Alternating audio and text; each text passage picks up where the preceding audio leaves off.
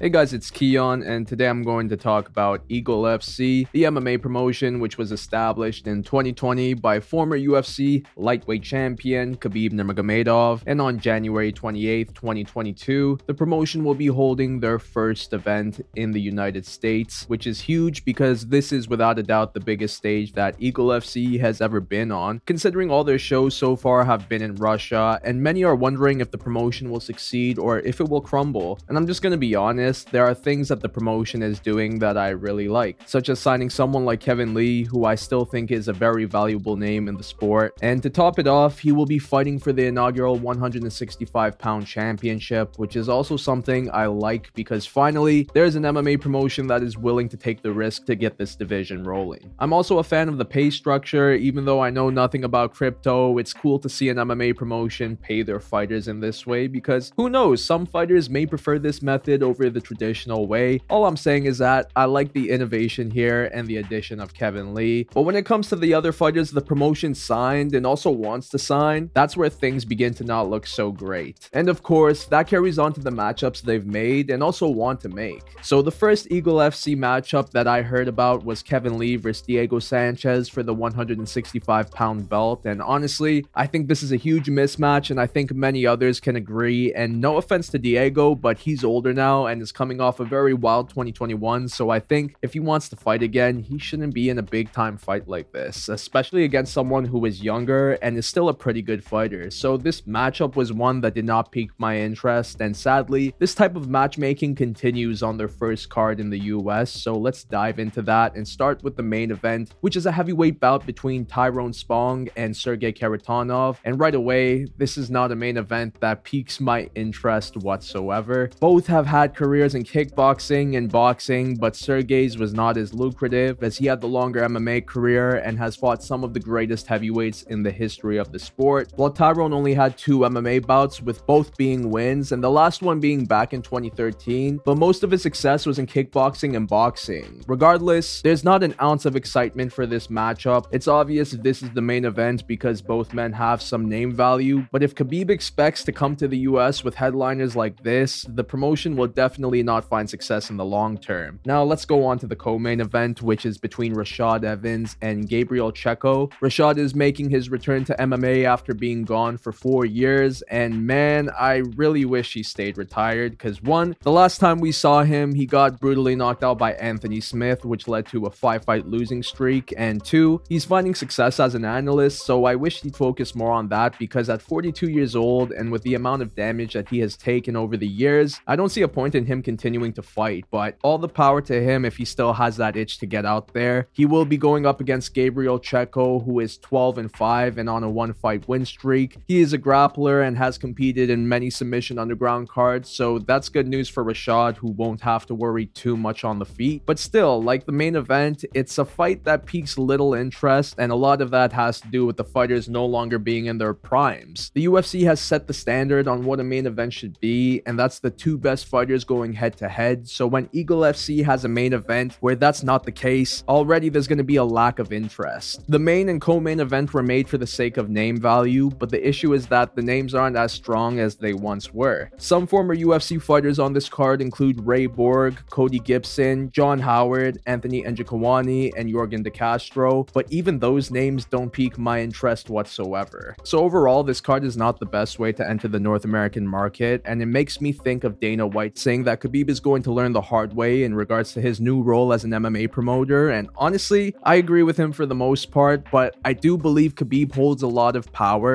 especially in the eastern side of the world, and that can do wonders for his promotion. Who knows how much money he's putting into this, but to be honest, I feel like he has enough to cover any early losses. And there's definitely going to be L's for their first event in America, because with it being fight week, there has been very little promotion, and in order to watch this event, you have to subscribe to this channel, which on honestly, is something a lot of people are not going to do. Just do what Bellator does and put it on YouTube. But I think the biggest thing the promotion has going for them right now is the abundance of Russian talent. With the amount of Russian fighters that have been dominating in the UFC as of recent, I think this is the best time to find more of them, and with Khabib's name and presence, that will definitely be much easier. Like, imagine an MMA promotion full of Khabibs, Islams, and Khamzats. I know that'll take some time, but that possibility is very exciting to me and can very well occur with Eagle FC. And although Khabib Khabib says he wants the promotion to be a feeder league to the UFC, similar to Cage Warriors, this move to have a card in the US says otherwise. It's clear Khabib wants Eagle FC to become a major MMA promotion, and if he's able to develop talent that is even better than the UFC's, then I would see no reason for him to send them over. Or maybe he does because it would show the world that the best fighters come from Eagle FC. All I know is that Khabib's run as an MMA promoter will be rocky in the beginning, but if he's able to stick with it and focus on the development of the Russian fighters, then I can definitely definitely see the promotion find success in the future. Plus, they have a pretty cool broadcast team, which includes Henry Cejudo and Felicia Spencer. But for now, with what this card looks like on paper and with all the plans that they've spoken about so far, things don't look too bright, but I hope Khabib can change that narrative soon. And one of the best ways to do that is to have Hasbullah at as many events as possible, because let's be honest, his presence at UFC 267 was special, and it would be wonderful to see him make appearances at Eagle FC events. But what do you think? Will you be checking out Eagle FC? UFC's card on the 28th? Will Khabib's promotion become successful? That's all out for now, so I'll see you on my next one.